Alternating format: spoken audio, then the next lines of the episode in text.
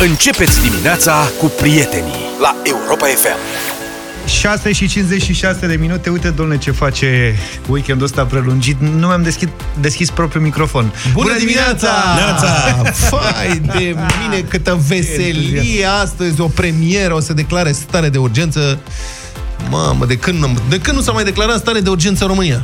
De la... De multă vreme. O să vedem cum e, o să învățăm lucruri. Ferește-mă, Doamne, de vremuri interesante. Știi cum zice chinezul? Da, ce, abia aștepți stare de urgență. Tot la vorba chinezului ajungem. Da, dar nu știm dacă pe la prânz sau nu știm exact când se declară stare de urgență. La- Acum depindem, La- probabil că după ora 13, La nu? prima oră, deci pe la prânz așa cred că se...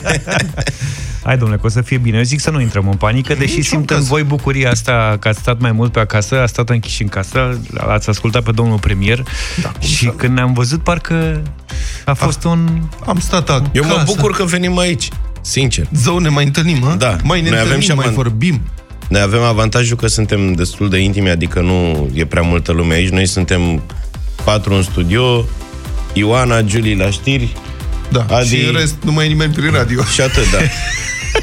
Adică, na, suntem într-o quasi carantină, așa, nu ca să știe lumea că nu suntem... uh, Nu Pe suntem, ba din potrivă, sunt, nu suntem pe dos în niciun caz. în niciun caz nu suntem pe dos și oricum, când am venit în dimineața asta din mediul rural în București, vreau să spun că era trafic lejer. Adică după multă vreme era ok. Ieri. La mine în cartier mi s-a părut că era cam același trafic ca într-o zi obișnuită, de asta m-am mirat că la Zău. voi... Da, serios. Păi cred că nu mai merge lumea. Lumea a ascultat pe fostul președinte, domnul Băsescu, care este în mare formă. Intră peste tot, dă explicații, nu știu ce. Așa. Lumea a început să-l aprecieze. Dom'le, ce se simte la vremuri de criză, oamenii simt instinctiv nevoia unui lider puternic. Și Traian Băsescu este peste tot și spune, trebuia făcut asta, asta, eu aș făcut asta, zang, zang, zang, declaram stare de urgență. Păi eu când eram comandant de navă, îi încuiam pe aia prin cabine, nu știu ce. Și la un moment dat Traian Băsescu a zis, știți că am și glumit aici, să nu se mai meargă cu metrou, nu și fiecare cu mașinuța lui. Deci cred că oamenii l-au ascultat și acum fiecare cu mașinuța lui prin oraș și de aia e trafic. Domnul Băsescu, am o veste pentru noastră. Prea târziu, ați venit prea târziu cu... Da, da, da, V-ați da, da. hotărât prea târziu să conduceți țara asta. Dar nu știu ce să zic. Da. Bine, Pentru bună dispoziție ne ajută și Maluma în această dimineață, 7 și 19 minute. Suntem în formulă completă în studioul Deșteptarea. Bună dimineața! Da, și împreună cu voi, ascultătorii noștri, desigur, facem cea mai tare formulă care combate tot și o să vă ținem la curent cu tot ce se întâmplă. O să fie niște ediții așa mai dedicate coronavirusului, Bine. până când începem să trecem pe sporturi paralele, șah și alte lucruri, cum ziceam mai Table. devreme. Da, o să vă m, povestim ce e în lume. Telefoanele noastre funcționează, centrala este ok, 0372 069599. Mesaje primim 0728 3 de 1 3 de 2, așa că suntem aici special pentru voi. Suntem atenți la tot ce se întâmplă. Au început să apară deja colindele de coronavirus. Stai acasă, că mai bine Ne scuzați pentru calitatea înregistrării, dar e făcut acasă. Stai acasă și nu porni la drum E autentic. Da. Bagă Netflix, dar bagă multe filme Iarbă verde, dar nu porni la drum Nu știm cine este cantautorul, dar îi mulțumim. Este primul colind de coronavirus pe care l-am remarcat circulând pe net. Sunt convins că o să urmeze multe altele. Este o avalanșă de glume și de haz de necaz. La vreme de criză, românul este foarte bun la haz Păi de suntem necaz. foarte veseli Da. și foarte optimiști. Plin de meme, plin de de-astea. Important este să stați acasă și să stăm acasă cât mai mulți. Noi venim aici la radio că vorba aia, suntem în gașcă, noi suntem și copiii de la știri, vreo 2-3 la ora asta și cu asta basta. E important să stăm acasă pentru că singura speranță să oprim epidemia este să rupem lanțul contagiunii. Adică dacă reușim să ne izolăm unii de ceilalți, virusul o să moară el de la plictiseală. sine, de plictiseală. Da, pentru că virusul trăiește în organismul uman. Așa da, asta e. este foarte simplu. Dacă nu se poate transmite de la unul la altul, el, nenorocitul, trăiește câteva zile, firar să fie, pe suprafețe. Asta este particularitatea acestui tip de coronavirus, care provoacă COVID-19, um, spre deosebire de virusul gripal, poate trăi câteva zile pe suprafețe. Cercetătorii au descoperit că, într-un fel, este mai mărișor și mai greuț decât virusul gripal și ca atare cade. Deci nu se transmite prin tuse sau strănul la distanță mai mare de 2 metri, de 1 metru jumate. Dar are această particularitate al naibii. Stă pe suprafețe, deci dacă tușești undeva într-un autobuz sau când ești la o masă cu mai mulți, Rămâne acolo. virusul cade pe suprafața respectivă, pe masă sau pe bara de care te ții. De-aia este de important să ne spălăm pe mâini. Pentru că nenorocitul mic rămâne acolo câteva zile și așteaptă să vină să-l ia cineva pe mânuță și după aia să-și pună mânuța pe față, pe ochișor, pe guriță, pe năsuc și în felul ăsta se... Îmi place că vorbești cu diminutive. Știi Da. ce am pățit azi dimineață? Ce ai pățit? M-am trezit din somn, chiaun, Din somnuleț. dar în somnuleț. Somnuleț. Și când m-am dus la baie, m-am spălat direct pe mâini. Da. Și am stat, am ridicat privirea și m-am uitat în oglindă, m-am bufnit râsul, zic, m-am dat jos din pat, iar da. de ce mă spăl pe mâini? Da. Asta că e foarte bine să scriezi reflexul De exemplu, pe mine acum mă mănâncă nasul, știi, nici nu-ți dai seama, băi, de Mănâncă câte ori... toate. Da, nici nu-ți dai seama de câte ori îți atingi de fapt, ah, cum fac eu acum, mănâncă nara stângă. Eu sunt... Și dacă fac așa, poate reușesc să mă scală prin mișcând din nas. Ca altfel înnebunești. O altă cale să-ți dai seama de câte ori îți atingi fața în timpul unei zile e să spui niște mănuși de alea de plastic nasoale. Și dacă îți pui mănușile alea, știi, pentru că e senzația ciudată. Și când dai să-ți atingi fața, simți că ți atingi fața cu o mănușă de asta na- nașparlie. Sau să spui cum au circulat poze un bidon de la tăiat pe cap. Ai văzut că erau oameni cu bidoane tăiate. De aia eu credeam că vor să se sufoce pe bune, adică cum să spui, Vitor, păcat. da, altfel suntem bine, nu? Cel mai bine. Asta.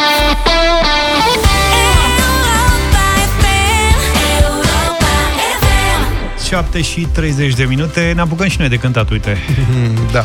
În toată mm, nebunia asta cu epidemia de coronavirus care încurcă atât de mulți uh, oameni, încurcă atât de multă lume, care o să provoace pierderi economice inevitabil, nu avem încotro, care omoară atât de mulți oameni și provoacă atât de multă suferință, cred că e important să ne concentrăm și pe lucrurile pozitive care se întâmplă, pe exemplele de solidaritate, um, pe, cum să spun, exemplele de sacrificiu de sine, să le mulțumim celor care se ocupă totuși uh, de tratarea bolnavilor, pentru că aceștia vor munci enorm în perioada următoare, Um, să remarcăm cum spuneam, momentele în care oamenii simt din nou că sunt uh, împreună, pentru că, na, ăsta este cumva efectul nenorocirilor colective, este că, într-un fel, apropie uh, și oameni. Și mi se pare fascinant ce se întâmplă în Italia, unde italienii sfidează într-un fel uh, spectaculos um, toate aceste interdicții de circulație, um, carantina, faptul că ei nu se mai pot întâlni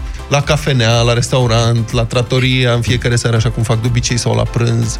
Și ce am văzut că se întâmpla în China, unde chinezii ieșeau în balcoane și cântau, acolo a fost, am avut câteva întâmplări de genul ăsta.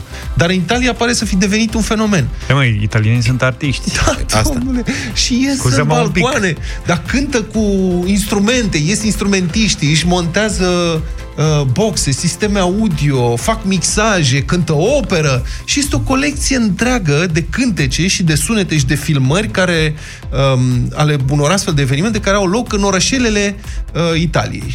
Și avem tot soiul de exemple.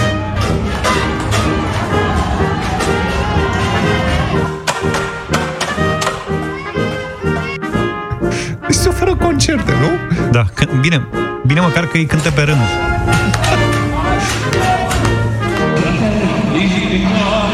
Asta e în altă parte deja, că asta e un montaj.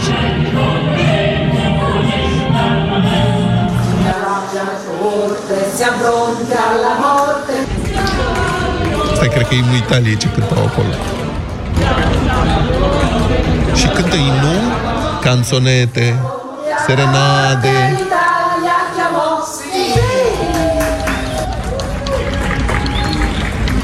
Deci am văzut în fiecare seară la 6 cântă imnul Italiei. Adică aia e ora când uh, se întâlnesc cumva la balcon să cânte imnul. Ia uzi. A, bun! Fiecare cu ce poate. Da, exact. Dar e un tenor la un moment dat care cântă Nessun Dormă. Este foarte, foarte Stai așa, bun. că uite, îl, îl dau mai înainte. Uite, ia. Am văzut și imagine de aici. Ia, zice că e într-un studio. A ieșit pe balcon, a pus negativul pe casetofon, cum ar veni.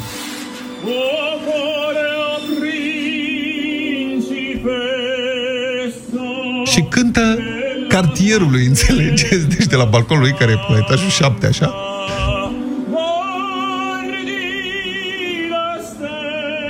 Ia să știi că avem și noi cartiere în care fără coronavirus se cântă Păi, la balcoane. asta mă îngrijorează foarte tare. Eu am văzut vis de bloc un clarinetist care vara exersează, știți voi ce, da. pe balcon. Da.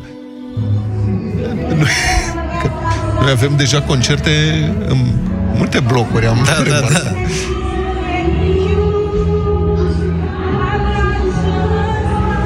Asta e Abrace mea, care se cântă foarte, în foarte multe locuri în Italia. Este îmbrățișează-mă.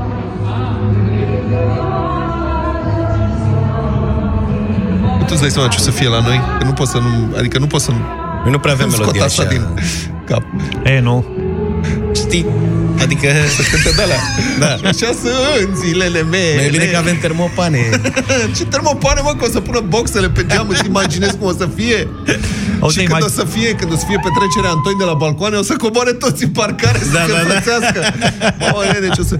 Mi-e groază cum mă gândesc. Și în Spania au început să apară. Da, până în Spania ați văzut imaginile bă, cu Fly Project? Că se, e, Ah, și e un Fly DJ Project, în balcon am- Da, și a exact. pus Fly Project. Asta în Italia. Da, în Italia. Ia uzi.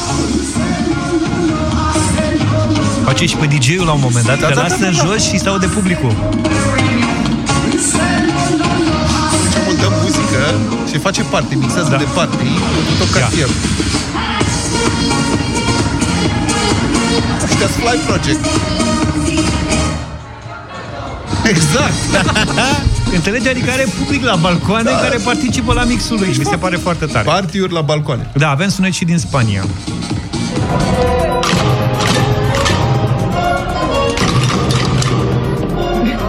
Spaniolii cântă pentru medicii. Da, au flash mob-uri. Am văzut că au început să apară și în România. Au fost fanii Universității În Craiova, Craiova da. vis-a-vis de spital cu torțe, Da, cu un cu mesaj torțe. foarte frumos. Mulțumire pentru medici. Da. Ar trebui să le mulțumim în perioada asta pentru că e foarte, foarte greu. Și um, rugămintea mea este următoarea. Când vă gândiți să criticați autoritățile în perioada asta, sigur, sunt fac o grămadă de lucruri criticabile, dar cred că trebuie să avem măcar de data asta un pic de înțelegere pentru că este o situație cu care nu doar România, dar nimeni nu s-a mai confruntat până acum. Um, și lucrurile se fac, multe din ele, pentru prima dată, practic. Există teorii, adică există niște proceduri, dar ele nu au fost puse în practică niciodată. Și atunci, multe lucruri vor fi învățate pe parcurs. Și cred că trebuie să avem responsabilitate în perioada asta și să respectăm îndemnurile autorității um, și să ne informăm din surse oficiale, să nu fim panicoși, să nu distribuim fake news-uri aiurea și, în general, când ne vine așa să strigăm, cum facem noi, să fim cărcotași, să ne gândim de două ori înainte să începem să fim cărcotași. Pentru că, încă- încă o dată, sunt oameni care muncesc foarte mult și se pun în situație de pericol în perioada asta și trebuie să avem înțelegere pentru ei și să cooperăm.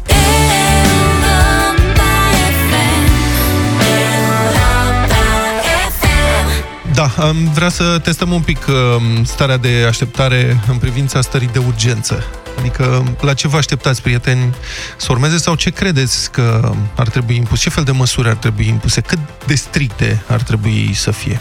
0372 069599 este numărul nostru de telefon. Dacă sunteți pe recepție, sunați-ne și spuneți-ne cât de departe credeți că ar trebui să meargă măsurile restrictive care vor fi impuse astăzi prin starea de urgență.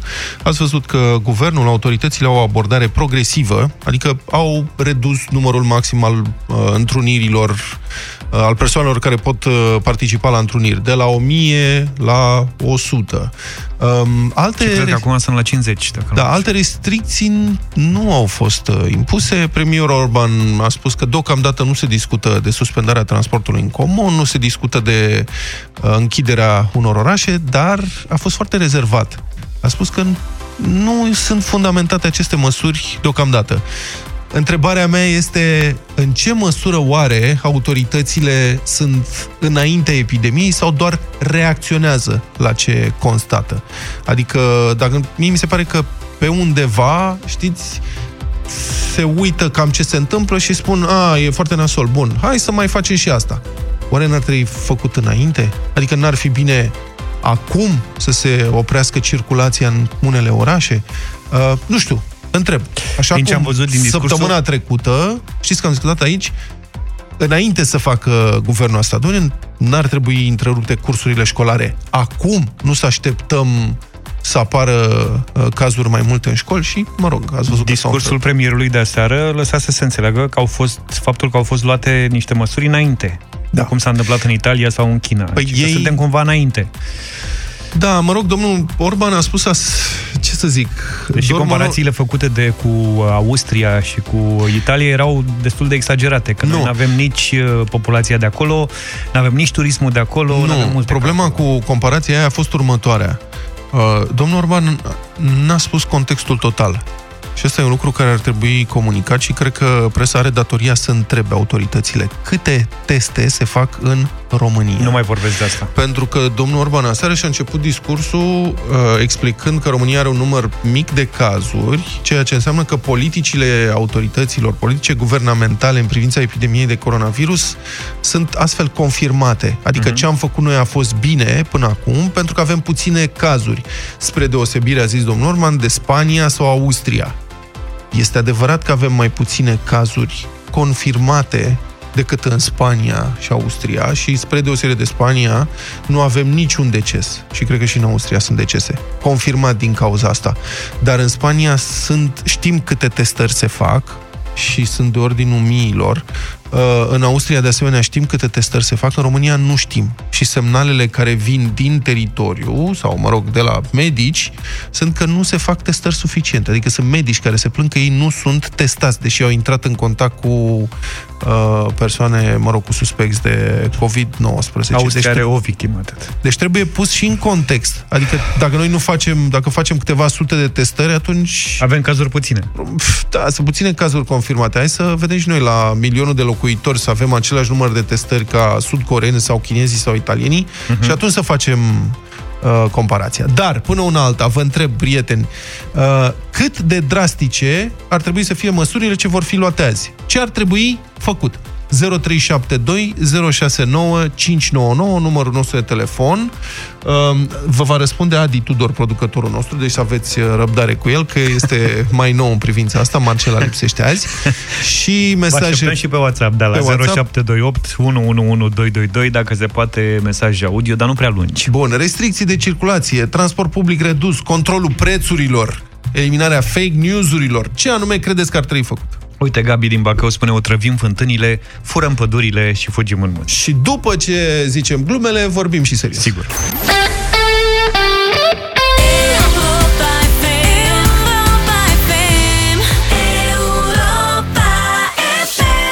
Ce dorme Rade pe piesa asta, n-am mai ascultat-o de multă vreme, dar lucrul ăsta se întâmplă zilnic la Europa FM, aici găsiți cea mai bună muzică de ieri și de azi. 7 și 50 de minute. Așadar, prieteni, astăzi va fi decretată stare de urgență, uh, o decizie care cred că trebuia luată mai de mult, dar ok, bine, o să se întâmple și astăzi, o să vedem ce măsuri vor fi incluse în acest decret pe care îl așteptăm din partea președintelui României. Guvernul uh, a anunțat că a pregătit uh, deja documentele de fundamentare, Uh, mai mult ca sigur vor fi acolo niște precizări uh, pentru simplificarea procedurilor de achiziție pentru materiale destinate combaterii epidemiei de co- coronavirus, mă rog, COVID-19. COVID-19 este boala, epidemie de coronavirus, cred că putem Da. da. să-i spunem. Um, probabil că vor mai fi acolo niște uh, măsuri în privința mobilizării um, personalului care uh, luptă direct împotriva epidemiei. Vedem ce altceva se mai poate. Um, ar putea fi impuse la un moment dat restricții de circulație sau reducerea transportului public. Uh, Domnul Orban a spus că se gândește la un, o metodologie de eliminare a fake news-urilor. Asta nu știu cum o să se facă. 0372 069 599, numărul nostru de telefon la care așteptăm răspunsul la întrebarea cât de drastice credeți că ar trebui să fie măsurile ce vor fi luate azi. Ce ar trebui făcut? Și mesaje pe WhatsApp 0728 3 de 1, 3 de 2, mesaje scurte, dacă se poate, Au până venit 30 de uh, secunde. deja, hai să începem cu un mesaj. Neața băieți, eu ca o măsură aș închide televiziunile alea care, știți voi, care nu dau nume, care sâmbătă seara anunțau că de astăzi nu mai avem mâncare, nu mai avem benzină, totul se dă pe rație, urmează haosul, ca o măsură aș închide pentru o perioadă până și revin. Și la final, la mulți ani Luca pentru ieri, să fiți sănătoși și o zi bună. Mulțumesc! Da, mulțumim. Um, Mă îndoiesc că guvernul va lua vreo astfel de măsură pentru închiderea vreunei redacții, nu cred că este bine, dar trebuie să vă explic foarte pe scurt ce fac aceste televiziuni și nu doar aceste televiziuni, sunt diverse publicații care în perioada asta dau titluri alarmiste. Uh, Este o tehnică foarte veche și foarte josnică în presă, pe care o știu toți ziariștii, dar unii o practică, alții nu. Uh, Și anume de a crește audiența pe, prin specularea spaimelor oamenilor, prin specularea fricilor oamenilor. Pentru că se adresează direct, cum să spun, creierului reptilian în astfel de situații. Știți? Speculează, apasă acolo uh, butonul ăla de frică în oameni, în momente de genul ăsta. Este foarte josnic ce fac acești uh, colegi uh, de breaslă și sper să se oprească. Ciprian în direct cu noi, bună dimineața! Neața! Bună dimineața, din Salut. Germania vă sun. Bună! Uh, cred că cea mai, uh, adică cu siguranță cea mai eficientă măsură e ceea ce facem individual fiecare. Uh-huh. Să avem grijă fiecare. Asta au spus cei mai mulți uh, cercetători și oameni implicați în problema asta. Însă, uh, vis-a-vis de autoritățile române, îngrijorarea mea e că nu acționează nici uh, proactiv și nici reactiv, ci acționează în funcție de capacitatea pe care o au în ceea ce privește resursele, atât umane în uh, sistemul medical, cât și uh, materiale. Adică, cu alte cuvinte, chiar dacă ar vrea să facă mai mult, nu pot, că Nu cred atât că ai. pot, da. Fiindcă nu s-au mișcat în timp util. Și cred că uh, am rugămintea Vlad, am avut impresia că ieri ai vrut, când ai intrat uh, în direct, să Da. spui uh, numărul de testări efectuate în România, îl ai? Nu există acest număr de testări, mulțumesc. E un, um, e un subiect E un subiect important și uh, autoritățile vor trebui să dea răspuns la această întrebare azi. Câte testări se fac în România? Mihai e cu noi, bună dimineața! Bună dimineața! Bună dimineața! Da, te ascultăm. Te ascultăm, Da, Mihai. bă, în legătură cu Da. da. subiectul, m-a, m-a bat puțin de la subiect. Uh, Cred că criza asta demonstrează că omenirea nu e conștientă și nu se mobilizează când trebuie în situații extreme. În situații de criză ei soluții extreme. Dacă Da. de la început uh, se luau măsuri, uh, se închideau aeroporturile, granițele, lumea se, lo- se, se izola la domiciliu, nu se ajungea în situația asta. Așteptăm, uh, așteptăm uh, situația de criză maximă ca să luăm măsuri. Ok. Și acum care crezi că ar trebui să fie? Spune-ne una, două măsuri care ar trebui să fie luate azi în România. Ca închise granițele, aeroporturile, lumea izolată, uh, situația se rezolvă mai mult internațional. Uh, Dacă o țară suferă și lumea, lumea trebuie să izoleze, să închidă fabrici, uzine, uh, transporturi, tot, trebuie să fie ajutată de uh, celelalte țări. Ori- Organizația ONU, practic, e o fantomă care, care nu prea există. Ai dreptate, nu prea există. Mulțumesc pentru uh, mesaj. Mai avem puțin, uite, Ia. vorbim și cu Valeriu. Bună dimineața! Salut, Valeriu! Bună dimineața, domnilor! Bună dimineața! Uh, după părerea mea, n-ar trebui restrânsă 100% și bineînțeles că nici nu se poate restrânsă circulația, dar cred că accentul cel mai mare acum ar trebui pus pe igienă. Uh-huh. Și anume ar trebui adunați toți producătorii care sunt disponibili și care sunt, uh, pot face biocide, pot face soluții pe bază de clor ușor accesibile și distribuite populației la nivel general. Pentru că oamenii nu găsesc, de exemplu, eu nu găsesc soluție pe bază de clor, că nu mai este. Ok, Pentru dar că să sunt știi că- producători. Am înțeles. Bun, asta Da. pentru dezinfectarea suprafețelor. Clorul este bun. Dar în rest, uh, săpun... Adică nu e criză de săpun. Nu încă. Nu e criză de săpun și nici de apă caldă în România. Eu vreau să vă spun așa, indiferent ce fel de măsuri de restrângere a drepturilor civile ar adopta statul român, nu mă refer... Adică, v-am spus, cu siguranță vor fi în uh, decretul ăsta măsuri de simplificare a procedurilor de achiziție, care sunt chestiuni tehnice. În privința cealaltă, nu cred că o să se adopte măsuri de- mai dure deocamdată de restrângere a drepturilor, uh, știți, adică drepturi de asociere, circulație și așa mai departe. Dar chiar dacă s-ar face asta, statul român nu le poate impune împotriva noastră dacă noi nu vrem să le respectăm. Adică nu poate să trimită armata să împuște oameni pe stradă dacă ies pe stradă. Este foarte important să înțelegem noi că trebuie să luăm cât mai multă distanță socială posibilă în următoarea perioadă, următoarea lună, ca să rupem lanțul contagiunii, astfel încât virusul să nu mai aibă cum să se transmită de la un om la celălalt și în felul ăsta să dispară de la sine, pentru că altfel o să o lungim așa la nesfârșit. De pe vremea lui Pilat din Pont, a te spăla pe mâini înseamnă a nu fi răspunzător pentru moartea celui fără vină. În zilele acestea, mă spăl pe mâini înseamnă a fi răspunzător pentru viața tuturor. Și să nu uitați că orice îmbrățișare poate fi a lui Iuda. Și să nu mințiți mai mult decât de obicei. Tu faci diferența. O campanie de responsabilizare Europa FM.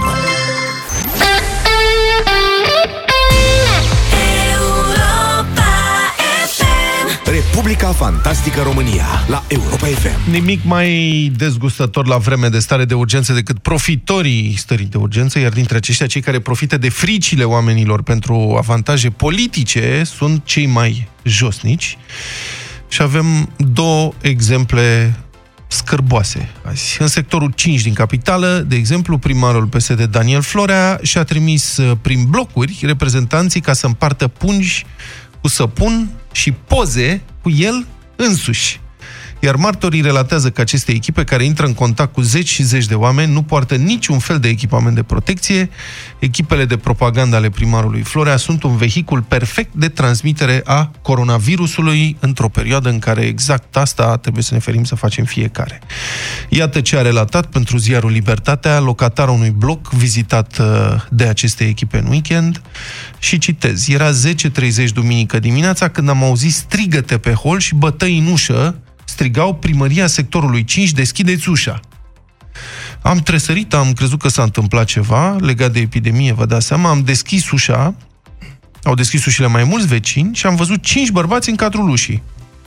Aceștia erau îmbrăcați în costume roșii cu, inscripția, cu inscripțiile primăriei, mi-au întins o pungă inscripționată cu primăria sectorului 5, în pungă erau trei săpunuri, două pachetele de șervețele dezinfectante și o poză a primarului Florea, alături de doctorul străinu Cercel, povestește femeia, care spune în continuare, am luat punga și apoi am realizat că suntem aproape unii de alții, că n-au nici măști, nici mănuși, le-am spus că nu sunt nici ei protejați și ne expun și pe noi, mergând din om în om fără măști și mănuși și ne-au spus s-au terminat, doamnă. Adică s-au terminat măștile și mănușile. Deci pentru o pomană electorală, o pungă, domne, cu trei săpunuri și două șervețele dezinfectante, era să zic demachiante, acest funcționar public, reprezentant al comunității, uh, pune în pericol comunități întregi din sectorul 5 și riscă să îi îmbolnăvească. Pentru că dacă unul dintre oamenii pe care îi vizitează este uh, asimptomatic,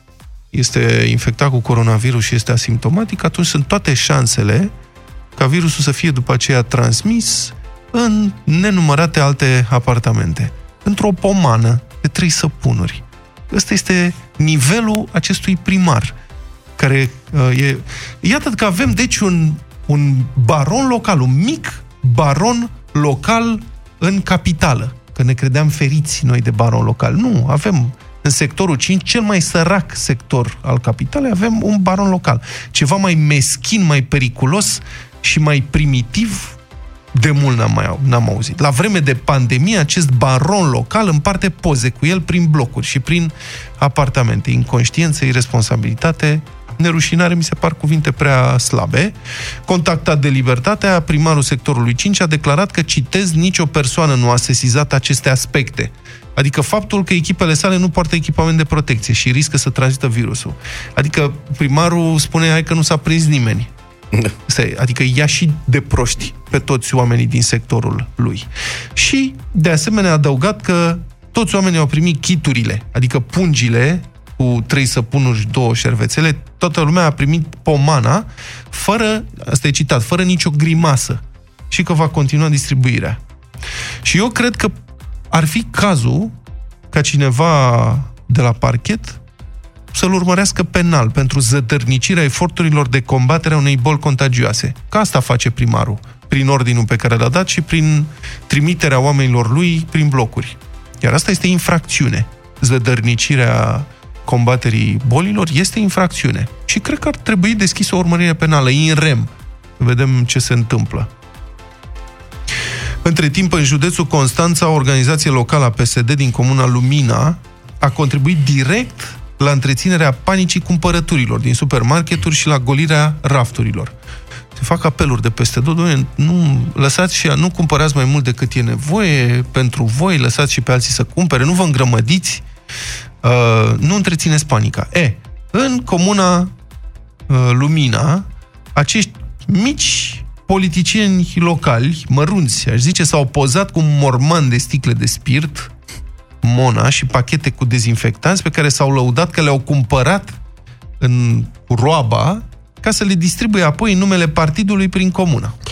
Știi cumva dacă Mona candidează la vară? Ar putea să câștige alegerile. Asta o să- Da, Bine, da, nu, să știi. nu doar la Lumina, cred că ar putea face o comunitate. Da, uh, complet ridicoli. Sunt complet ridicoli, fără să înțeleagă o clipă ce fel de mesaj transmit despre ei. psd aceștia au scris sub pozele cu mormanul de materiale luate din magazine, s-au pozat cu materialele respective și au pus pozele și au zis că ei sunt, citez, singurul partid care înțelege gravitatea momentelor pe care le parcurgem. Aș zice că, din potrivă, sunteți printre ultimii care nu mai pricepeți ce se întâmplă în țara asta. Președintele organizației din Lumina a vrut să, existe, să nu existe niciun dubiu că produsele sunt venite din partea lui, relatează presa locală, și anume site-ul Constanța de azi. Deci domnul președinte a pus abțibilduri cu numele său pe fiecare sticlă cu spirit Mona. De fiecare Mona, practic. Păi... și a pus numele pe Mona. Serios? Păi, da, Băi, am deci văzut hiene imagini. pe bune, adică pe, pe scrie alcool sanitar Mona și de desubt scrie, nu-i mai zic numele, nu știu ce, lumina, chestii, să se știe, bă, de unde e darul, înțelegi, de unde vine darul. Adică ăia s-au dus, eu sunt curios dacă au cumpărat din banii lor personali, pentru că partidele primesc bani publici din partea noastră, a cetățenilor. Indiferent dacă votăm sau nu cu un partid, prin lege, din taxele pe care le plătim, o parte din aceste taxe ajung la partide pentru întreținerea funcționării partidelor, ceea ce este foarte important într-o democrație. Deci sunt banii noștri. Băi, deci ăștia folosesc banii noștri ca să devalizeze magazinele și să împartă spunând că sunt din partea lor, cum ar veni. Bun, poate că au făcut din bani personali. Asta nu mai redu- reduce din meschinăria situației. Da, știți? Ori și cât. Vine Paștele, acum împar lumina. N-ai înțeles. Da, a, asta, au publicat imaginile și textele pe pagina de Facebook. Lumea a reacționat cum era de așteptat. Drept consecință, PSD Lumina și-a dezactivat uh, pagina. Măcar să fi învățat uh, ceva din asta, ei și alte jivine, care la vreme de criză nu înțeleg că e nevoie de solidaritate sinceră, autentică și de fapte bune cu adevărat, nu de minciuni electoraliste. Deșteptarea la Europa FM.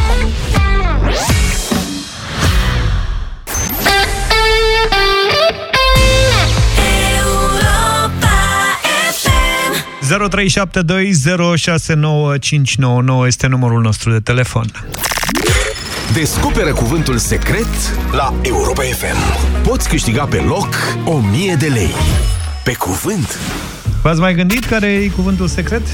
Nu s-a ghicit? Nu s-a ghicit. Îl avem în continuare pe Călin Goia Star la cuvântul uh, secret. Hai să mai ascultăm o dată fragmentul cu Călin. Vârsta e o treabă care ține de mental. Am prieteni mai decât copiilor. Hai de mă, n-are cum. Hmm?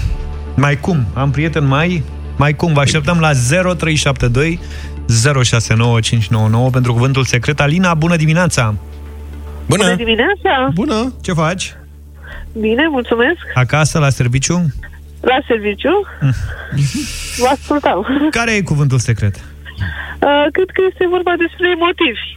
Emotiv, prieten mai emotivi. Ești tu că se potrivește? Mă gândesc. Încerci și tu. Dar nu e bine că nu se motiv prietenii lui Călin. Asta e toată șmecheria. Mulțumim, Alina. Radu, bună dimineața! Ești Salut, Radu! Bună dimineața! Cuvântul meu cred că este uh, rebel. Rebel. Ce zici, Luca, e bine? Ar putea fi. Dar dacă nu e. Nu e. Nu e. 0372069599 Intrăm în direct cu Georgiana. Este ultima încercare din această dimineață. Bine venit, Georgiana! Bună! Bună dimineața! Tu ce faci?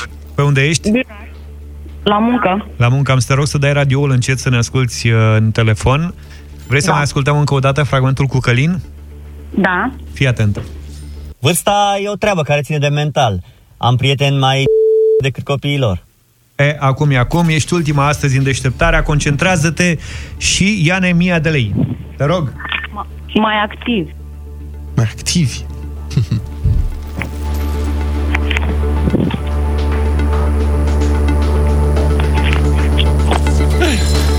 Ia fi atent.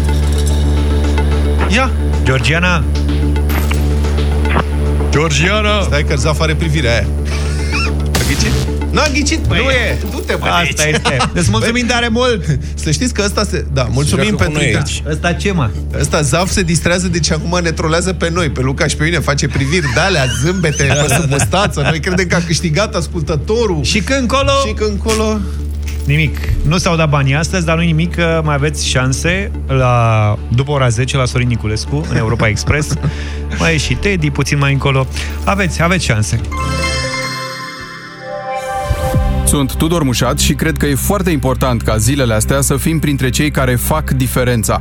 Diferența între sursele credibile, autorizate, în care am avea încredere și în restul timpului, nu doar în perioada asta, și, de cealaltă parte, zvonurile și teoriile lansate temiri pe unde și propovăduite insistent de unii care pretind că știu ei mai bine. Pe urmă, diferența dintre panică, obsesie sau exces când vine vorba de subiect și, de cealaltă parte, nepăsare sau delăsare. Sunt convins că vom putea integra în viețile noastre firesc, natural, recomandările și măsurile de prevenție, fără ca asta să devină o problemă sau un stres.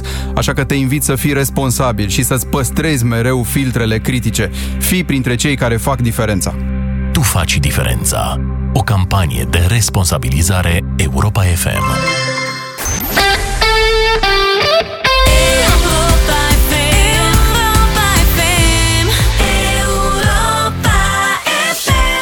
Aștept de la tine, Vlad, și o veste bună, care să n-aibă legătură eventual cu O grămadă coronavirusul. de, da? o grămadă de vești bune. V-ați Ia. uitat pe aplicațiile astea de monitorizare a poluării?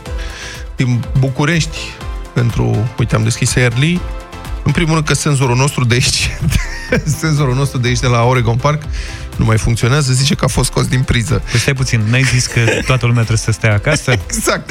Oamenii au plecat acasă, Au scos gata, tot din priză. stingeți lumina aici, s-a terminat, Da, s-a da, închis da. tot, s-au închis cârciuile, cred, mai funcționează. Scoateți tot din cârciuma, priză? Cantinele nu mai merg, a? o să murim de foame aici.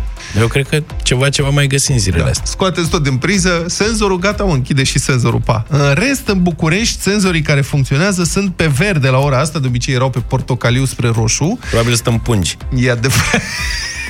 O să protejeze. împotriva virusului. Bine, pe de altă parte, sigur, a și bătut uh, vântul, așa că am mai luat aerul, dar vestea bună este că dacă se reduce activitatea, traficul, tot nu știu ce, scade și poluarea. Deci stați cu geamurile deschise în carantină, aerul e de cea mai bună calitate. Deci, practic, natura își recâștigă drepturile. Da, Vezi? da, da. Ce lucru mic face, are un efect atât de mare. De altfel, în general, sunt date, adică emisiile de carbon care uh, generate de sectorul electric, Mhm. unde se arde cărbune ca să se producă electricitate, au înregistrat cea mai mare scădere din ultimele trei decenii. În același timp, reducerea masivă a activității industriale sau a deplasărilor în țările afectate de pandemie au redus emisiile generale de carbon și poluarea. Nu se mai zboară, nu se mai merge cu trenul, nu se mai nu știu ce. În București, cum ziceam, e aer curat de o săptămână.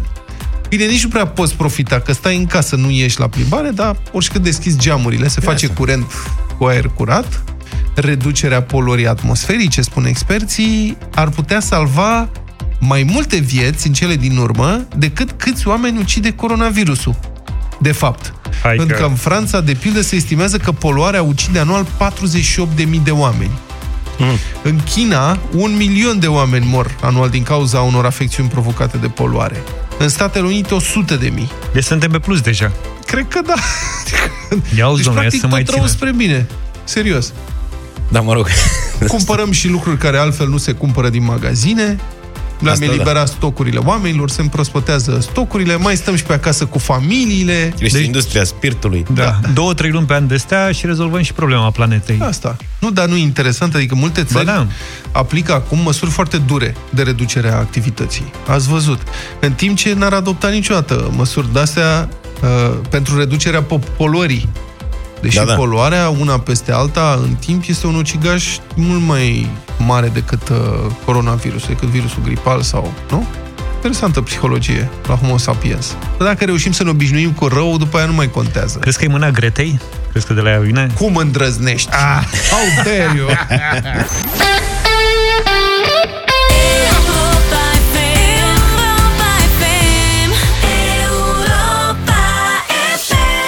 Man, I feel like a woman. Foarte bine, Shania Twain, mulțumim, felicitări. 8 și 49 de minute. Ce mai fi făcând și Anaia, domne, n-am mai auzit de multe. Păi e divorțată, din câte am înțeles.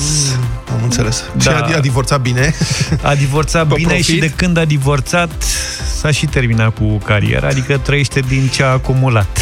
Ca ce să să zic facem? așa. O Altfel investiție. lumea rea spunea că s-a măritat din interes. Dar Eh, eu nu cred. Nu are cum așa nu, ceva. n-am, n-are cum. Revenind în actualitate la noi, o știre bravo, exemple de solidaritate, gesturi frumoase, știți că le salutăm de fiecare dată. V-am spus uh, zilele trecute în deșteptarea că Asociația Dăruiește Viață, care construiește din donații publice spitalul acela pentru copii, da. a anunțat că în perioada următoare va redirecționa toate donațiile pe care le primește uh, către, uh, pentru instituțiile care gestionează criza COVID-19 în România pentru consolidarea capacității sistemului medical românesc de prevenire și tratare a pacienților și donatorii au reacționat foarte repede și unul dintre donatori a oferit 100.000 de euro Ce tare. pentru achiziționarea de echipamente pentru îngrijirea celor infectați cu coronavirus. Banii o să fie folosiți pentru cumpărarea de ventilatoare, paturi de terapie intensivă și alte echipamente care vor fi donate centrelor de carantină și de izolare în toată țara. Cine este acest uh, donator care oferă 100.000 de euro? Mastercard. Bravo!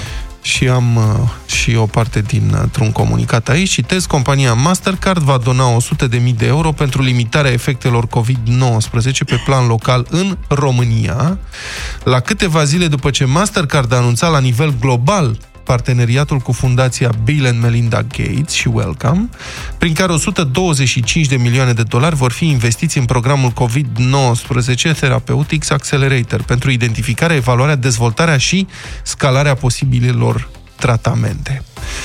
Um, Iar uh, fetele de la Dăruiește Viață, noi ne zicem fetele, mă rog, doamnele de la Asociația Dăruiește Viață, care coordonează acest proiect uh, formidabil, evident s-au bucurat foarte mult. Iată ce spune Carmen Uscatu, cofondator uh, Dăruiește Viață. Ne bucurăm pentru inițiativa Mastercard de a se alătura în acest moment de criză pentru a susține lupta cu COVID-19 prin achiziția de echipamente și aparatură. Îmi doresc, spune Carmen Uscatu, să fie un exemplu de urmat pentru toți cei care pot face ceva. Fie să respecte indicațiile și să rămână în casă, fie să ajute. Doar fiind solidari putem proteja viața asemenilor noștri. Mie mi se pare extraordinar că, dincolo de ce ar putea face statul în perioada asta și de tot sistemul ăsta pentru că- pe care încearcă să-l coordoneze, mie îmi dă așa o liniște uh, simplă, ca să spun așa, faptul că ne ajutăm și noi între noi și nu uităm că în momentul ăsta altele sunt prioritățile. Mhm. Păi asta este calea. Solidaritatea și să facem ce trebuie unii pentru ceilalți. Așa vom trece peste această situație.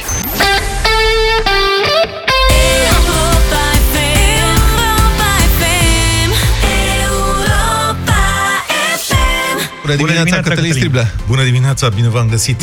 Ni s-a alăturat domnul Cătălin Striblea în echipa Europa FM. Știți uh, deja, Cătălin a făcut, uh, a participat la o serie de ediții speciale, a intrat tare în pâine, Cătălin. Da, așa s-a întâmplat. Păi ca să Așa a zicem fost să din, fie. uh, din spate, eu îmi negociasem două săptămâni de concediu, adică Da. trebuia să ne vedem la începutul lunii aprilie, după care a venit dezastru, știți, și ne-am dat seama într-o zi că bă, nu se mai potrivește nimic cu Nimic nimic. din ce stabilisem, da. Nimic, și de fapt asta e toată viața noastră, adică nu se mai potrivește nimic cu nimic. Am stat la coz, am fost la farmacie, ieri mi-am dus să, să-mi cumpăr o cafea, am fost aici la mall, pentru că, mă rog, am lucrat toată ziua și am avut două chestiuni așa, ca să vezi cum trăiești. M-am dus la mall pentru că aveam nevoie de un aparat de bărberit, da? că nu mă mai duc la frizer, Ăsta este primul lucru și îndemn, adică îndemn. Nu știu, Stai aveți puțin, grijă. dar tu, tu de ce ai la frizer să aranjezi Da, barba? Da. De unde și Mamă, expresia ce- facem și barba? Ce pedant pe Exact. cuvânt. barbershop. Da, la de ce? barber, Dar ce fiecare tare. dintre noi merită să se alinte, să meargă acolo, să-și facă Dar un îți faci și masaj. manicura astea? A, O singură dată mi-am făcut. Eu n-am, încă n-am avut curaj să mă să fac manicura. Deci mi-am luat aparat ca să fac singur treaba asta Așa. și am și făcut și uite aici A, se vede. un pic de... Da, da, da, ne Chiar voiam să te întreb unde te tunzi. Da, m-am prins. În oglindă. baie. Da, da, da. în baie. Și uh, omul ăla mi-a luat, a luat aparatul dintr-o cutie de acolo și mi l-a întins cu mâna. Mă, și am înmărmurit. Și am zis, ce facem noi aici? Și până la urmă ne-am uitat unul la altul vreme de 5 secunde și am zis să-l iau. Mamă, de ce? După care... Sunt m-am noi dus- etichete acum. Exact. După care uh, m-am dus la casă și doamna a zis, uh, da, și cum plătiți? Cu cardul? Și mi-am dat seama că trebuie să bag pinul pentru că era peste 100 de lei. Aha. Mă, și a fost de groază. Și eu și ea ne uitam la aparat. Stai, ce telefon ai tu? Uh, a, nu, că aveam, uh, aveam card. Uite, a, bună idee cu telefonul. Puteam să plătesc din telefon. Puteam să așa e. plătești dacă ai Apple Pay Da. și pe Google Da. Pay, dar înțeleg că Așa numai e. la anumite bănci, pe Apple Pay plătești cu fața, Da. știi? Și ai Face Bună ID idee. și nu Asta mai m-am folosești, nu Se mai atingi. tunsese, știi, și nu mai recunoștea. Da. Și atunci... Ideea este că toată viața noastră se schimbă și se va schimba din ce în ce mai complicat în uh, viitoarele săptămâni. Adică sunt convins, mă tot uit la, la lucruri care se adună. Seară vorbeam aici cu un cetățean care are o firmă de, de camioane, cred că l-ați dat la știri. Da. Și am spus că e pe butuci în momentul ăsta, adică are da. camioane în Italia, în Austria, nu poate să-și dezvolte afacerea. Zilele astea vorbeam cu oameni care lucrează în agricultură au o reală problemă pentru recolta viitoare. Atenție, că noi acum avem tot ce ne trebuie. Uh-huh. Dar omul ăla îmi spunea, și bun, dar cum pun eu lucrurile astea în pământ? Cum mi-aduc semințele? Zice, n-am camioane, n-am cu ce să lucrez, da. am transporturi blocate, nu se aduc lucruri din China. Uh-huh. Nu uitați acest lucru. Deci lumea chiar are probleme reale. După da. care vine statul român. Ceea ce... Păi să vedem ce face statul român, că prim-ministru a promis ieri tot soiul de măsuri. Sunt mai multe domenii care sunt profund afectate. Sunt pe butuci închise. Turism, servicii, alimentație publică, organizare de evenimente, Astea sunt transporturi. E nenorocire. A, sunt oameni în turism deja trimiși acasă, da? Da, sigur. Să Păi e reținem mort lucrul turismul. ăsta. A, dar, știi... ai Ave- remarcat- voi n-aveți... Nu, ce faceți cu vacanța? Am Vara avut asta? Eu am vacanța la Barcelona plătită. Papa, Și cazarea e plătită în avans. Trebuia să plec pe 11 aprilie. la revedere. Le-am scris să lor de câteva ori deocamdată, adică Nici mi-au nu tot ți-au zis că la răspuns. ei nu e nicio problemă. Nu, nu, nu, au zis nu mai putem să vă dăm banii înapoi, că oricum la noi nu e nicio problemă, puteți să veniți, vă așteptăm vacanță frumoasă, știi? Între timp, acum în weekend au escaladat lucrurile și la, Rău. în zona Cataluniei am văzut. Mă, deci în Și urmează Spania, să le scriu în din nou. Spania s-a dublat numărul de morți în 24 de ore. Mai mult decât dublat. Adică avea 134 și în 24 de ore s-au adăugat 154. Au ajuns Și la măsurile, 288. măsurile la ei sunt, vor fi sau sunt deja mai dure ca la noi. Problema noastră este că noi avem un stat pe hârtie. Adică cu stare de urgență, fără stare de urgență, se va citi un pomelnic de lucruri pe care trebuie să le facem, după care noi trebuie să, le să le, punem în facem în realitate. Da. Și cum arată realitatea? De dimineață e plin de medici care spun, bă, n-avem de niciunele. Da, e mărturia unei doamne, circulă pe Facebook, o doctoriță care a făcut o cezariană la o doamnă venită din Veneto, și despre care ei nu știau dacă da. este infectată sau nu. Mai este un medic, șeful secției de pediatrie din Pitești, care a fost, spuneam, de 5 zile aici, uh, o femeie cu trei copii care au simptome și care n-au zis. Și în momentul ăsta probabil că suntem toți contaminați. Ce fac? Plec acasă sau nu plec acasă? Asta era întrebarea, da. întrebarea omului. Și de aici foarte multe lucruri, pentru că România, în fapt, așa arată, știi? Pe hârtie suntem foarte buni, noi avem toate legile care ne trebuiesc în momentul ăsta. Doar că trebuie să te duci să le aplici. Aplică stare de urgență în momentul ăsta cu uh, respectul pe care l-ai față de jandarmerie, față de politicieni și așa mai departe. Am aflat câte teste de COVID-19 s-au făcut în România. Informație oficială, potrivit grupului de comunicare strategică. Până sâmbătă, astea sunt ulti- ultimele date, în România se făcuseră 2929 de teste COVID-19 și am făcut un raport la populație, că așa se judecă. Câte teste se fac la milionul de locuitori. Și cât? Și am pus și eu 16 milioane, că am zis că să nu iau datele oficiale. Da. 16 milioane, au ieșit 183 de teste la milionul de locuitori în România. Pentru comparație, în Italia uh, s-au făcut până acum 1420 de teste la milionul de locuitori și Austria 742. Pentru că dacă faci puține teste, s-ar putea că ăsta, adică să ai date false când zici am puține cazuri confirmate. Dacă și faci puține teste, poate nu le nimerești statistic, știi?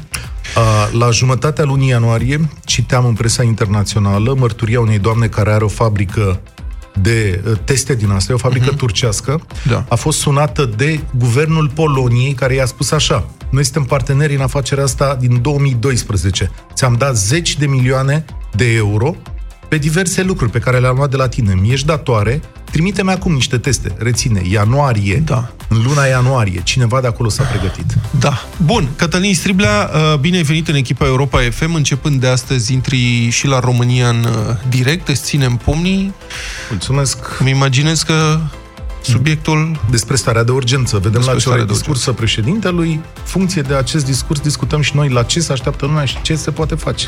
Te-am primit un mesaj acum câteva minute. Vă rog să puneți în discuție și prelungirea valabilității tichetelor de vacanță. Da. Unele expiră în aprilie. Ce să spun? Adevărul Deci ai teme... Da. Îmi pare rău, dar cred că... Mă rog, de fapt, asta cu tichetele de vacanță s-ar putea să se mai rezolve. Dar Doamna cine a plătit scrie că le vacanțe? păstrase pentru Paște.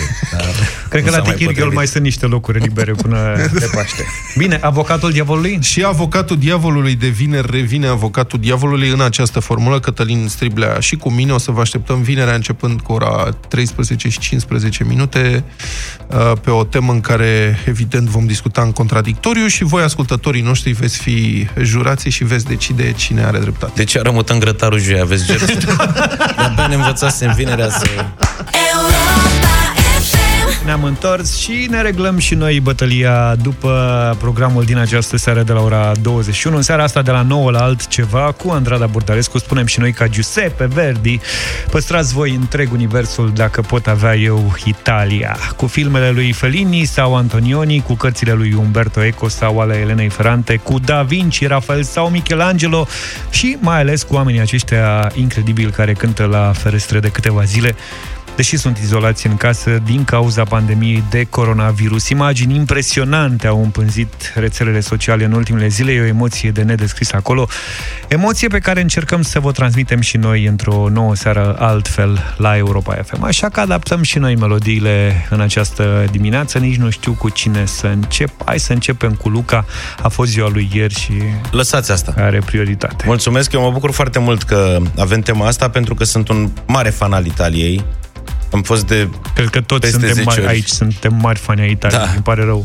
în vacanță acolo, îmi plac italienii foarte mult. Sunt unii pe care îi deranjează stilul lor uh, volubil, așa mie îmi place foarte tare să, să vorbesc cu ei, să stau printre ei. Îmi place mâncarea lor, îmi place muzica lor foarte tare. Și îi place și înghețata. Înghețata nu mai vorbesc. Și piesa mea favorită, pe care o și știu vers cu vers, este Adriano Celentano, Soli, și cred că e și foarte potrivită că e de carantină, așa. soli, la pelle come un vestito.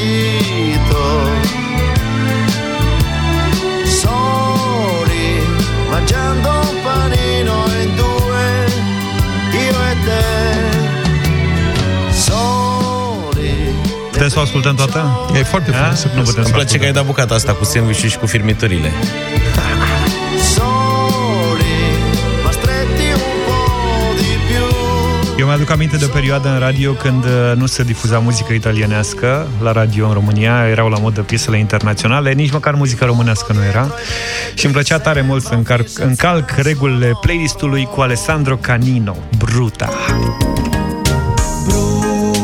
brutta, ti guardi e ti vedi brutta, ti perdi nella maglietta. Aveți greu în dimineața asta? Da. Foarte greu. 0372069599 mai are și Vlad o propunere. Da, mă gândesc că se împlinesc curând 20 de ani de când am fost prima dată în Italia, în Roma, și eram uluit de... Mi-a plăcut foarte mult orașul din prima. Și stăteam într-un hotel undeva pe lângă Termini și peste drum de hotel era evident o cărciumioară, o tratoria unde mâncam și era un chelner bătrân cu care am intrat în vorbă. L-am întrebat dacă îmi dă cartofi prăjiți congelati și n-am să uit niciodată ce privire indignată a avut congelati. Mai, făcea, mai, niciodată aici mă jignești. Și dintr-una într-alta mi-a povestit că ăla era restaurantul în care venea să mănânce în fiecare după masă Domenico Modugno și mi-a arătat masa la care stătea și unde susținea el, a compus piesa lui faimoasă Volare. Așa că asta este piesa pe care vi-o propun, pe care vă propun astăzi, Volarea lui Domenico Modugno, pentru că uh, știu locul în care și-a compus piesa O Trattoria din centrul Romei. Una musica dolce suonava soltanto per me. Volare. Oh, cantare. Oh, oh, 0372069599 Începem votul Dan e cu noi, bună dimineața! Salut! Bună dimineața, Dan! Bună dimineața! Să trăiești, ia zi! Uh, Astăzi bruta de George Zafiu îl doresc. A, mulțumesc Bruta tare de mult. George Zafiu. Mi-aș dori tare mult să pot interpreta piesa aia, dar sunt o brută în ale cântatului. Uh, Paul, bună dimineața! Salut, Salut Paul! Bună dimineața, simpaticilor, serenada lui Vlad. Mulțumesc frumos, volare! A, nu, Vlad, stai liniștit, lasă... La, Cum, mă, serenada lui Nu Vlad, cânta a zis. tu, nu cânta A, tu. să nu cânt. Ștefan, bună dimineața! Salut, Ștefan! Salut! Bună dimineața! Bună! Ați putea vota cu Adriano sau cu Luca? Cu cine vrei? Cu cine vrei? Zi! Cu Luca! Cu Luca, Mulțumesc frumos! Câte una la Mulțumim. fiecare. Dorin, bună dimineața! Salut, Dorin! Bună dimineața! Să trăiești.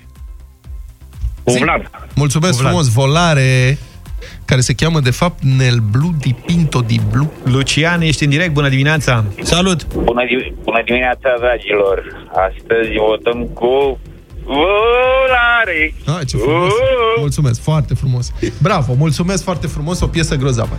Toate piesele italienești sunt foarte bune, Sunt foarte astea mișto. cunoscute, cel puțin.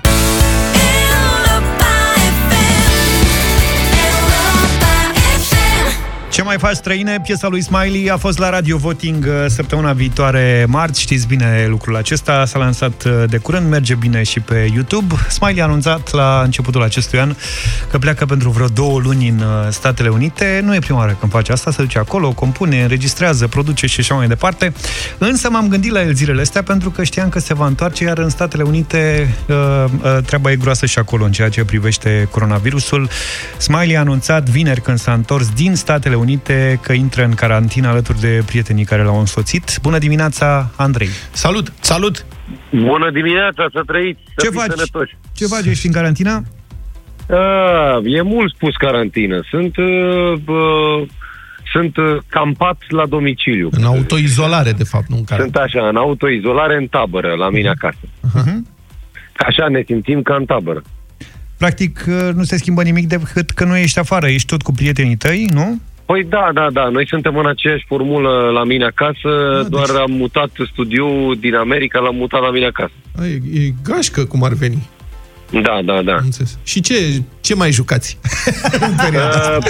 ce jucați? Aveți PlayStation, Uh, Xbox? Ce preferați? Da, avem PlayStation-ul, uh, ne instalăm studioul astăzi și ne apucăm să facem uh, muzică, avem de terminat foarte multe lucruri, uh, ne păi mai ce uităm faci? la filme, Păi ce mai faci, mă? citim. Îi pui la treabă?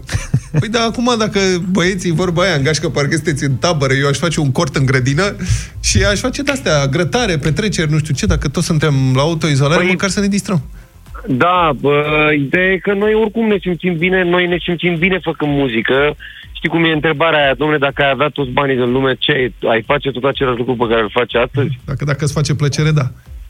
Da, și uh, acum e întrebarea aia, domnule, dacă, dacă ai fi izolat do- la domiciliu din cauza unui virus uh, mondial, ai face tot același lucru pe care îl faci.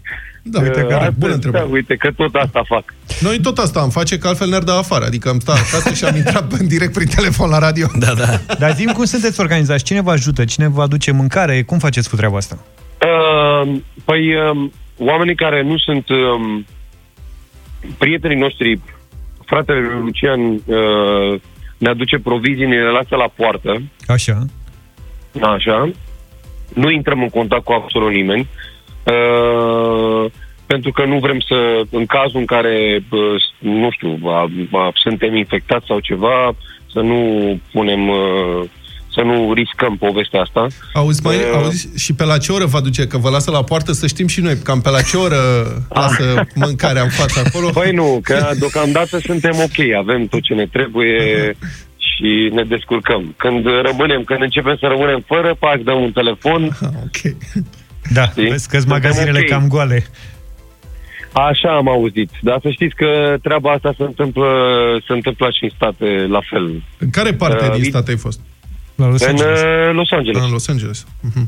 Ideea e că, m, na, se creează o panică de asta nebună, e, ceea ce n-ar trebui să se întâmple. Cred că e foarte important în momentul de față să, să oprim răspândirea virusului aici în România. Din câte am văzut eu, România stă destul de bine la treaba asta, față de alte țări din Europa. Surprinzător, dar stăm foarte bine și uh, cred că este meritul oamenilor responsabili și uh, cred că e meritul medicilor și al asistenților.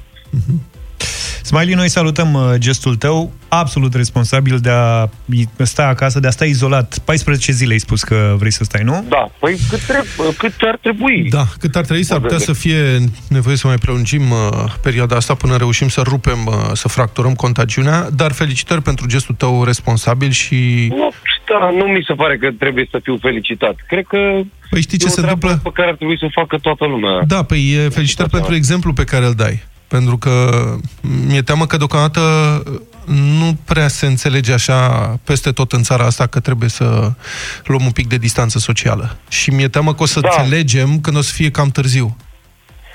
Știi? Păi, Ideea este că, da, oamenii bă, se panichează, sunt tot felul de teorii ale conspirației, că, domne, că e inventat, că nu e așa, că nu știu cum.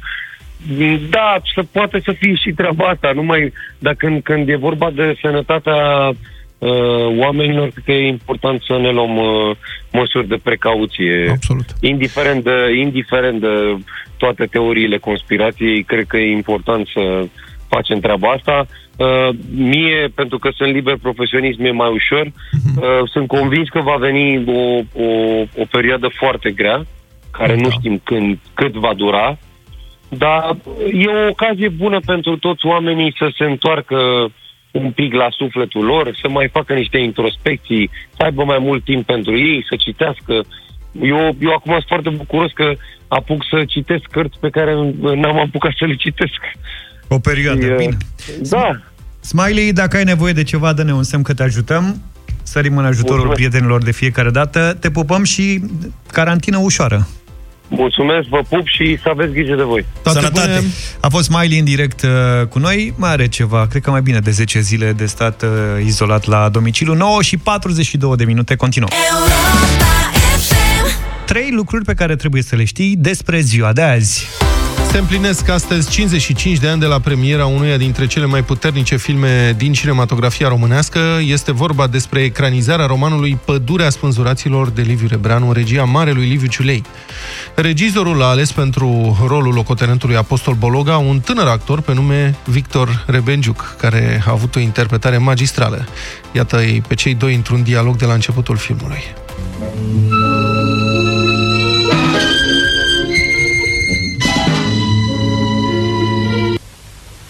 Îmi permiteți să mă prezint. Locotenent Apostol Bologa. Clapca. Otocar Clapca. În gara am aflat că aveți o execuție. Da. Pe cine spânzurați? Uh, un sublocotenent ceh, Svoboda. A fost prins tocmai când era să treacă la inamic. Revoltător, nu-i așa? Filmul lui Ciulei a obținut premiul pentru regie la festivalul de la Cannes și a devenit primul lung metraj românesc care să obțină o recunoaștere internațională de asemenea anvergură. 16 martie 1872 se juca prima finală a FA Cup, cea mai veche competiție fotbalistică din lume. Wanderers Football Club din Londra o învingea cu 1-0 pe Royal Engineers, club militar care mai funcționează și astăzi. Finala Cupei Angliei are și un imn.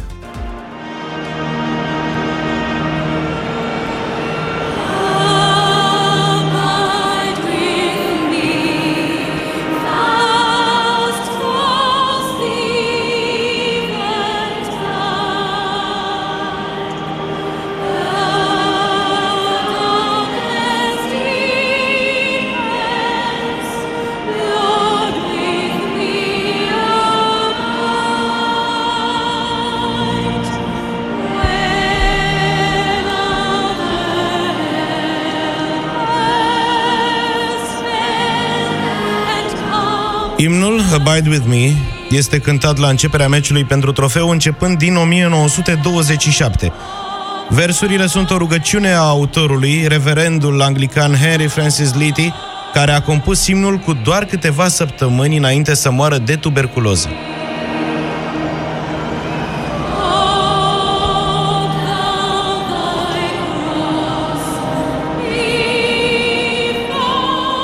Angliei adună la start peste 700 de echipe, fiind acceptate formații până la Liga a 10 Finala se joacă în fiecare an pe Wembley din 1923 încoace. Cea din 1872, aniversată astăzi, s-a jucat pe Kennington Oval, celebru stadion de cricket din sudul Londrei, care a găzduit finala FA Cup timp de 20 de ani. Să vă mai spun că cele mai multe trofee, 13, au fost cucerite de Arsenal, care împarte cu Manchester United recordul de finale jucate, 20.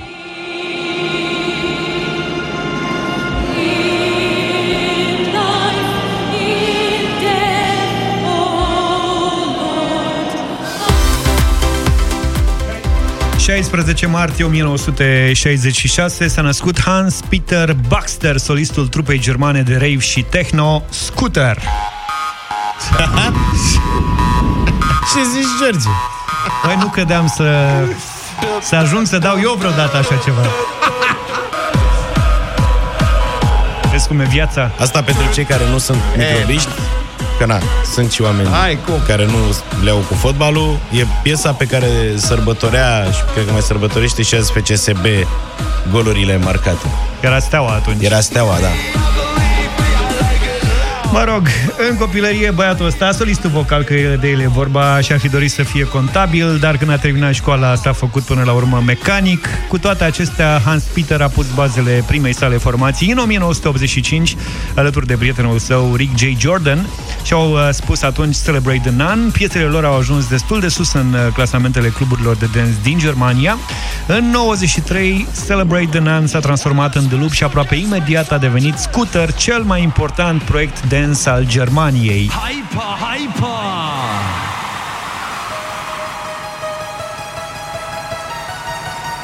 Hyper, hyper!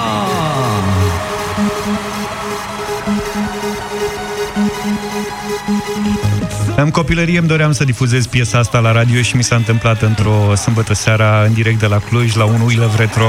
Când Eram era împreună nimeni. cu Radu Constantinescu și am, mi-am făcut curaj și am dat piesa asta. Hans-Peter Baxter a vândut cu scooter peste 30 de milioane de discuri, a primit peste 80 de discuri de aur și platină și a avut 23 de singururi în top 10 prin clasamentele Europei. La Europa FM, trupa Scooter a avut o piesă în Heavy Rotation, Summer Wine, prin 2001, dacă nu mă înșel. O ascultăm și astăzi în final de deșteptarea. Să aveți o zi frumoasă, dacă se poate acasă. Ne auzim și mâine dimineață, înainte de, puțin înainte de 7. Numai bine! Toate bune! Pa, pa! Deșteptarea cu Vlad, George și Luca. De luni până vineri, de la 7 dimineața, la Europa FM.